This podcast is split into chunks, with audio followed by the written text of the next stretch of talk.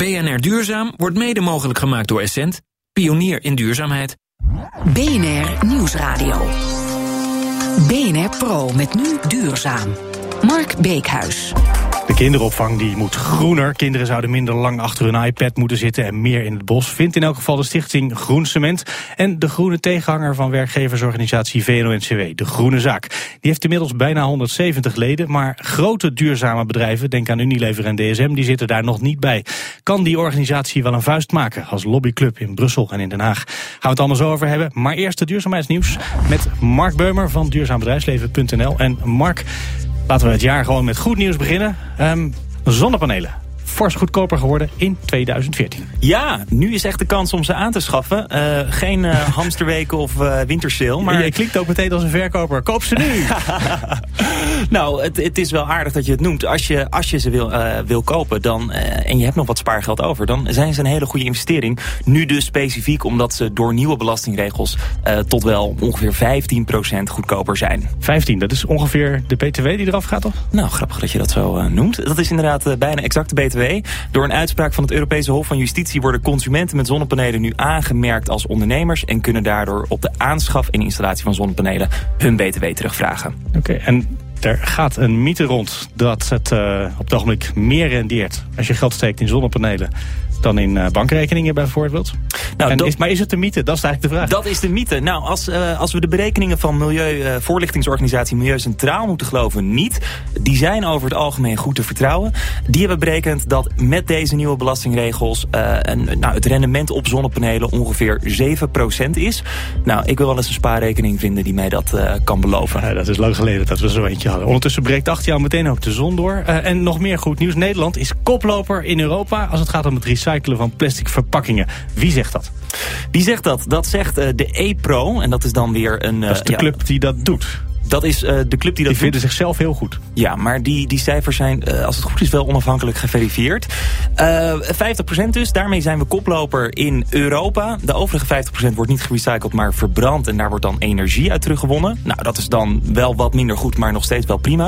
Er zijn ook landen die heel veel verbranden of gewoon het storten. Nou ja, en daar mogen we dan gewoon aan het begin van 2014 toch wel heel even trots op zijn. Ja, terwijl iedereen vroeger nog guldens terugkreeg voor zijn plastic flessen. En ja, tegenwoordig net een euro kwartje. Dus daar, kennelijk maakt dat uh, statiegeld niet het verschil. Kunnen we er vanaf? Is dat de conclusie die je mag trekken? Ja, waar je aan refereert is dan dat we inderdaad geen statiegeld meer hebben... maar het Plastic Heroes uh, campagnebeleid. Dus dat er gewoon overal van die grote bakken in staan... waar wij als uh, brave Nederlandse burgers dan ons plastic afval in moeten gooien. Het is nog iets te vroeg om te zeggen dat dat echt werkt. deze cijfers gaan over 2012, dus die 50% recycling. Plastic Heroes is echt groot uitgerold in 2013. Maar dit is dus wel een heel goed Uh, we gaan dus kijken of we volgend jaar nog steeds op de eerste plek staan. En dan kunnen we zeggen of statiegeld inderdaad ons toch niet zo heel veel waard was. En dat we het gewoon uit eigen beweging doen. Oké, dan gaat de trein op de Betuwe-lijn op groene stroom rijden. En ik dacht dat treinen in Nederland dat al heel veel deden. Maar dit is nieuw. Ja, dit is nieuw. Uh, nou ja, de meeste treinen van de NS die doen dat nog niet. Hoewel de NS daar ook mee bezig is. Uh, maar er rijden treinen over de Betuwe-route. Uh, steeds meer, 21.000 per jaar. En die hebben nu aangekondigd uh, op groene stroom te gaan rijden. En, en heeft dat een beetje impact? Nou, dan moet je denken aan ongeveer 60.000 megawattuur per jaar. Dat is ongeveer 17.000 huishoudens. Dus een kleine stap. Misschien iets meer dan een druppel op een gloeiende plaat. Oké, okay, nou dat klinkt toch als goed nieuws. Uh, de NS zelf, dat zei je al een beetje volgens mij... die gaat ook met groene stroom dan toch aan de slag binnenkort in de treinen. Ja, dat vind ik mooi, want dan uh, ga je echt grote stappen maken. De NS is nu bezig met een grote aanbesteding voor groene energie. Dat moet in 2015 gaan gebeuren. En dan breiden ze dus in één keer de markt voor groene energie in Nederland uit... met een kwart, met 25 procent. Dat is wel echt een, een slok op een borrel. Want dit was, zei je, 60.000 megawatt en dat gaat om een...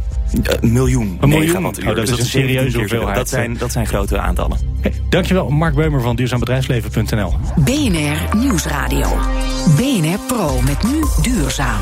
De kinderopvang die moet groener. Peuters die zouden minder tijd moeten doorbrengen achter hun iPad en meer in het bos, vindt de stichting Groen Cement. Van die stichting is de voorzitter Janneke van der Bos. Uh, trouwens ook ondernemer met een eigen kinderopvang. Um, mevrouw van der Bos, wat moet ik me daarbij voorstellen? Het vergroenen van de kinderopvang?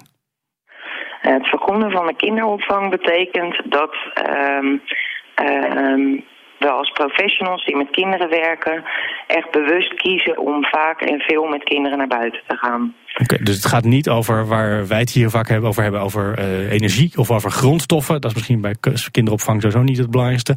Uh, niet over isolatie of zonnepanelen, maar over de natuur, de, in, naar buiten ja. gaan. En een andere soort duurzaamheid. Want deze kinderen zijn de volwassenen van morgen. En op het moment dat deze kinderen geen connectie maken met die natuur, zullen ze er als volwassenen ook niet voor zorgen. Dus wij vinden het heel belangrijk om hun de verwondering en de liefde voor natuur al vroeg mee te geven. Oké, en uh, ik maakte in de inleiding al het contrast met de iPad. Daar wilt u een beetje vanaf volgens mij. Dat klopt toch? U wilt af van de iPad?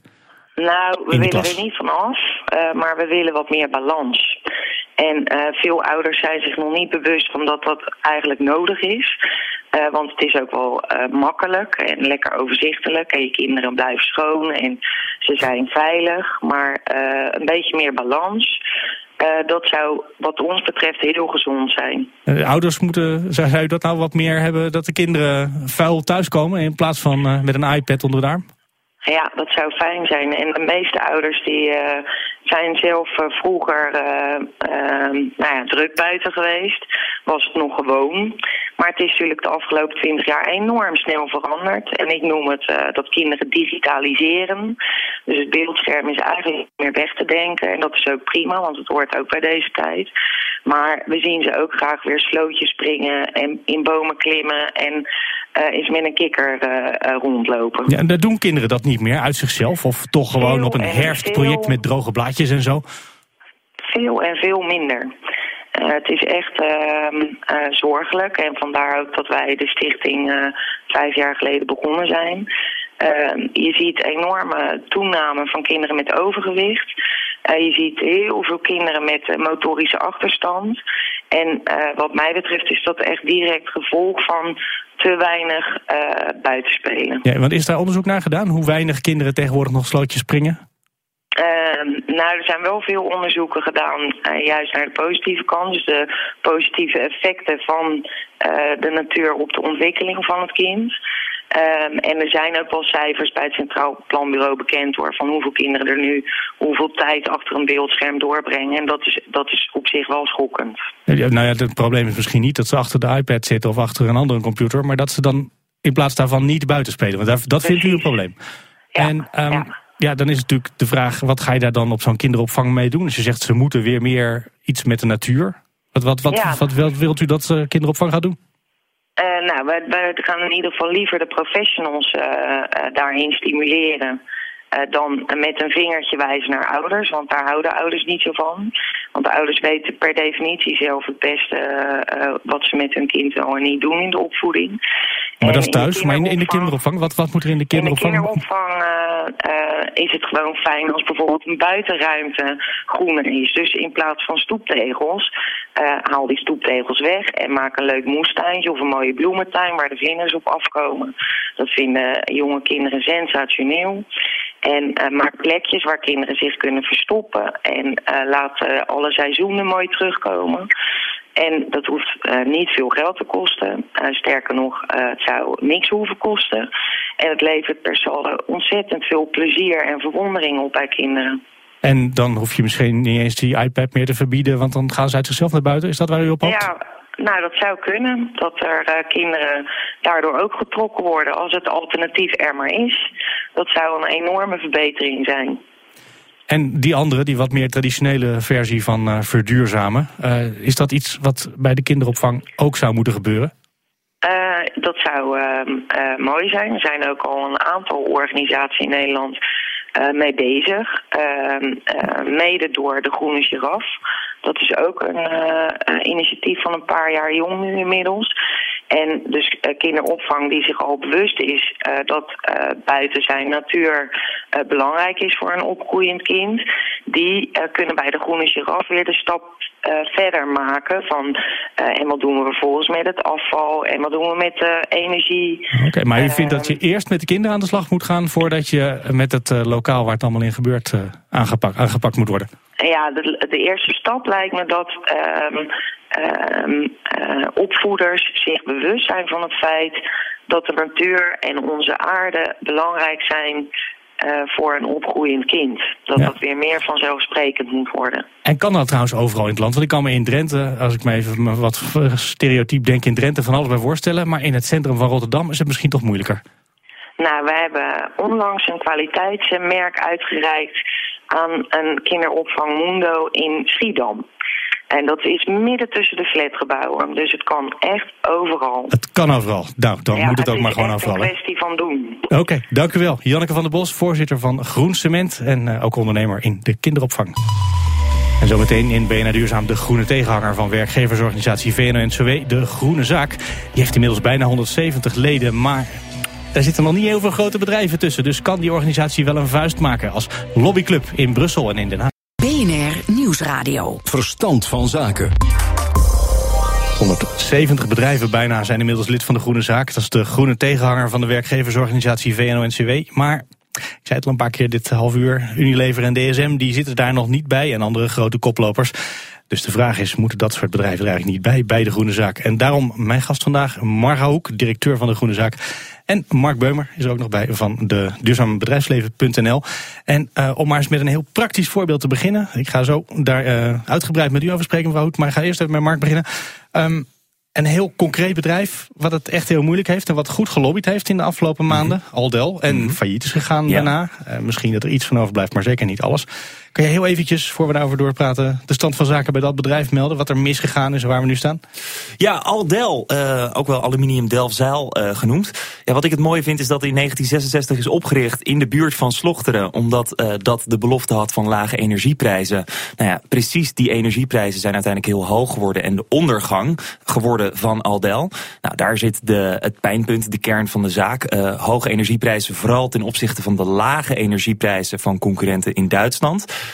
Uh, die kunnen uh, genieten van hele lage transportkosten op stroom ten eerste. En ten tweede van uh, flink gesubsidieerde groene stroom. Die dus, ze hebben dus gewoon een hele grote toegang tot hele goedkope stroom. En dat is voor aluminiumproducenten heel belangrijk, want stroom... Heel veel stroom. Is 40% van de kostprijs. Ja. dit zijn miljoenen kilowattuurs die zij per jaar er doorheen jassen.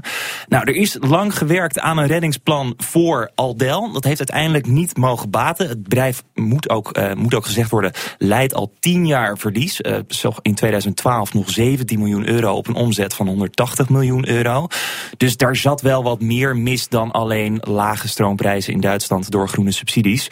Um, uiteindelijk heeft het niet mogen baten, het reddingsplan. En op 30 december 2013 is het faillissement uitgesproken. Ja, ik las ergens dat anderhalf procent van alle stroom in Nederland naar Aldel ging. Dus dan hebben we een enorme reductie in één keer bereikt eh, als dat bedrijf failliet blijft. Dat is één manier om er naar te kijken. Ja, vanuit duurzaamheidsperspectief eventjes. Uh, precies. Uh, aan de andere kant, wat natuurlijk ook wel een argument is... Uh, de productie van aluminium verplaatst nu bijvoorbeeld naar landen zoals China... waar je maar kan afvragen op welke manier daar weer energie wordt opgewekt. Bijvoorbeeld met heel veel kolen. Nou, dat is de meest vervuilende vorm van energieopwekking. in China doen ze alles, hè. Daar doen ze heel mega wind, heel mega zon, heel mega kolen, heel mega kerncentrales zelfs, volgens mij op het ogenblik. Dus dat, um, maar ook, is dat nou zo'n bedrijf dat heeft heel goed gelobbyd? Misschien ook wel via jullie? Nee, die zijn niet lid van uh, de nee, Groene Zaak, denk ik. Nee. um, maar is dat, wat, wat moet je daarmee als, als uh, bedrijven onder elkaar? Uh, want er is dus dat probleem met de stroomprijs tussen Nederland en Duitsland. Um, je wilt eigenlijk gewoon minder stroom. Nou, dat hebben we nu bereikt. Maar misschien dat in China dan weer een. Het is niet de meest effectieve route natuurlijk, hè? Zoals het kost ook, al zei. Het kost, het kost, het kost economische banen, groei. Dus nee, dat is niet alleen maar goed nieuws, maar nee, er zit een, ja, er zit een groen kantje Er zitten een paar lessen uh, in. Het eerste is uh, in Duitsland inderdaad lagere energieprijzen, maar vooral ook meer bevoordeling van uh, groen. En die uh, negatieve combinatie hier in Nederland, die heeft, ik ken alle cijfers niet hoor, maar die heeft ongetwijfeld negatief uitgepakt. Dus de les is uh, hè, dat wij, uh, als je die switch wil maken, wel voordeel op groen moeten geven om een level playing field te hebben, zodat het bedrijf niet door de hoeven zakt. Ja, of dat je zegt, nou dat kan in Duitsland ook niet meer, want dan is het oneerlijk voor Nederlandse bedrijven. Nou, het tweede is inderdaad dat het belangrijk is om naar een gelijk speelveld op Europa-niveau te komen. En daar moeten gewoon grote stappen gemaakt worden, zodat je dit soort verschillen tussen ja, eigenlijk volkomen irrelevante landsgrenzen. Ja. productie is niet binnen landen, zodat je uh, dat soort problemen oplost. En nou ja, dit is dan nog een bedrijf dat vlak naast de Duitse grens stond. Dus ze wilden zelfs een uh, lijn over de grens aanleggen. Ja, waardoor ze via het een heel de Duitse, voorbeeld. Ja. Waardoor je de Duitse regels in één keer kon krijgen. Dat is ook idioot, want dat is, wat is nou een lijntje? Uh, er lag natuurlijk al een verbinding van Duitsland naar Nederland. Dus dat is natuurlijk ook een beetje theoretisch. Um, maar dit is wel de, de praktische dingen waar denk ik al die bedrijven waar jullie uh, de lobby voor doen, uh, waar je tegenaan loopt. Hoe, hoe pak je dat aan? Hoe kan je daarmee aan de slag, zodat het, ja, dat al die duurzame bedrijven geen last hebben van, van subsidies in Duitsland? Nou, hoe pak je het aan? Door, door in ieder geval te zorgen dat we het beleid versneld verduurzamen. Hè? Want als je uh, een beter level playing field hebt voor groene energie... Uh, en hetzelfde geldt voor grondstoffen... dan zijn dat soort bedrijven die dat ook willen veel succesvoller dan dat nu zo is. En uh, wat je ziet, je zei net succesvol gelobbyd... het is nog altijd zo dat de, de macht en de kracht op de lobby... nog steeds sterker zijn op de oude economie dan op de nieuwe. Ja, ik neem aan dat ze wel lid waren van VNO-NCW. Daar proberen jullie een beetje tegen af te zetten, zeg ik dat eerlijk? Nee, dat zeg je eigenlijk niet eerlijk, want wij proberen ons tegen niemand af te zetten. Sterker nog, daar waar we kunnen samenwerken heb je meer impact. Dus zullen dat zeker niet nalaten. Maar het is wel zo dat je vaak andere standpunten hebt, omdat wij beginnen met het eind voor ogen, zoals het maar zeggen. En dat is een volledig duurzame economie Dat is een mooie cryptische formulering. Zegt hij nog eens? En beginnen met het eind voor ogen. Dus uh, nou, dat is vaak heel praktisch eigenlijk. Dat we zeggen, we beginnen met het einddoel. En dat is een volledig duurzame economie en samenleving. En leid daar je beleid van af. En dat betekent dat je dus alles moet doen om versneld te vergroenen. Ja, en um, ik zit te denken, we gaan. Uh, ja, we zitten, we zitten meteen in de lobby. Misschien moeten we daar maar even bij blijven. Dat zouden we eigenlijk straks allemaal gaan doen. Um, de vraag is natuurlijk waar nou precies jullie de meeste effect kunnen hebben? Want jullie zijn een kleine organisatie, 170 leden ongeveer, net ietsje minder. Uh, en dan sta je naast dat hele grote VNO-NCW met hoeveel duizenden leden? Ik weet het exacte aantal nee, niet. Precies. Maar en, die zit in de kwantiteit, wij zitten ja, zeg maar in de kwaliteit. Maar, te, maar komt dat bij degene bij wie je zit te lobbyen, komt dat aan? Ja, zeker wel. Want uh, in, inmiddels uh, heeft de, de, Groene Zaken behoorlijk wat invloed uh, in Den Haag. Europa is natuurlijk nog een ander verhaal, maar in Den Haag zeker. Is onderhandelingspartij voor allerlei beleidskwesties. En is daar inmiddels ook, en daar hebben we natuurlijk een paar jaar best heel hard aan moeten werken, een geëigende partij die ook aan tafel gezet wordt in dat soort processen. Hè. Dus inmiddels zeg maar een status heeft als formele onderhandelingspartij. En dat heb je nodig, want anders moet je je voortdurend van buitenaf erin vechten, zeg maar. Dat heb je en dan één keer gedaan en dat kan je nu blijven doen door, door gewoon te blijven praten. Ja, klopt. En het tweede is van wanneer ben je effectief? Uh, nou ja, als er uh, intensief samengewerkt wordt met alle partijen die een progressiever standpunt hebben. En dat is heel belangrijk, want dan kan je gezamenlijk massa maken. Ja, maar er zijn heel veel hele grote bedrijven in Nederland die geroemd worden om hun progressieve standpunt. Uh, de DSM's en de AXO's en nou, noem ze allemaal maar op. Unilever wordt ook altijd. Ja, het zijn natuurlijk vooral de global opererende partijen ja. die je nu zelf ook noemt, zoals een DSM en, en een Unilever. Voor wie Nederland een heel kleine markt is. He, dus dat soort clubs zijn aangesloten bij bijvoorbeeld de World Business Council, die uh, global de meest progressieve uh, belangenbehartiger is namens het bedrijfsleven. Daar zijn wij overigens de Nederlandse vertegenwoordiger van, dus zo zit het wel dicht bij elkaar. En we moeten wel toe naar een situatie overigens. Zij, zij zijn lid van een club waar jullie ook. Waar wij de Nederlandse vertegenwoordiger ja. van zijn. Uh, dus ja. ze zijn tot op zekere hoogte wel lid, maar ja. via een indirecte route. Maar moeten ze niet gewoon uh, over de streep gehaald, binnengehaald worden? Zodat ze ook gewoon al, dat er altijd met jullie gesproken moet worden. Dat je een vuist kan maken als je in Brussel aanbelt. Ja, nou, twee dingen. In Nederland, wij hebben inmiddels een heel aantal grote bedrijven wel aan boord. Hè, dus anders zouden we hen uh, toch echt tekort doen. Dus een Heijmans, een Ernst Young, een Alliander, een Eneco, de Haskoning DAV. Dat zijn toch allemaal ook grote bedrijven. Die zitten wel bij de groene zaak. Ik vind dat de global concerns lid moeten zijn van die landenorganisaties, om even het schaalniveau uh, global uh, land te maken, uh, die voor hun een belangrijke markt zijn. En daar moeten ze wel kleur bekennen dat ze daar in een progressief netwerk lid zijn. Maar en Unilever is dan weliswaar een, een wereldwijd bedrijf. Maar het is natuurlijk toch ook gewoon een bedrijf wat in Nederland gevestigd is. Dus die zou dan toch gewoon hebben jullie daar de afgelopen jaar gesprekken gehad? Ja, inmiddels uh, sinds afgelopen jaar werk ik uh, redelijk intensief samen met en Unilever en DSM en een aantal andere bedrijven. Dus dat is een verschil met twee jaar geleden. Um, nou, laat ze komen zou ik zeggen. Misschien luisteren ze met jou mee. Ja, er zijn er die zeker elke week luisteren. Die zijn er zeker. Maar, um, dus, maar, maar, doen jullie iets om ze nog binnen te halen? Want ik kan me voorstellen dat dat het verschil maakt tussen dat je van harte welkom bent om mee te praten en dat er naar je geluisterd moet worden.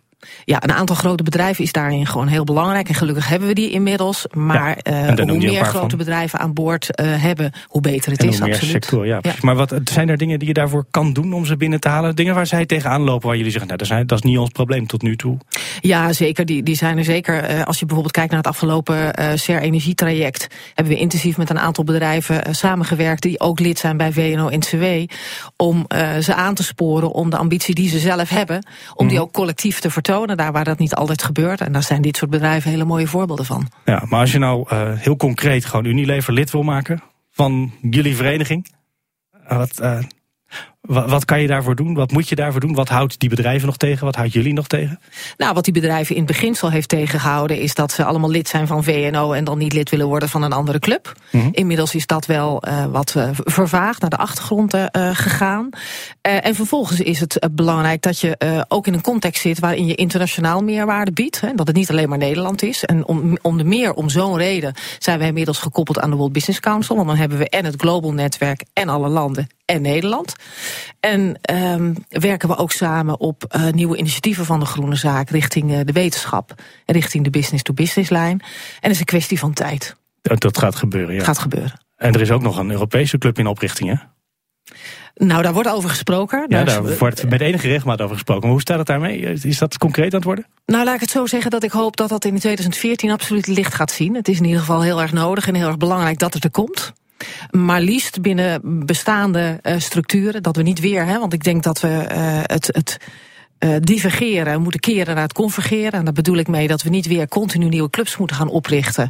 Maar vooral kijken welke clubs zijn er. En die aan elkaar verbinden en die gaan versterken. Is er een club die voor de hand kijken. ligt om je bij aan te sluiten? Want dat zeg je dan eigenlijk? Er zijn gedachten over, maar ik kan daar nu nog geen uitspraak over doen. Maar ik hoop dat we dat binnenkort wel kunnen. Het maakt het wel spannend als er ja, gedachten zijn waar je niks van kan zeggen.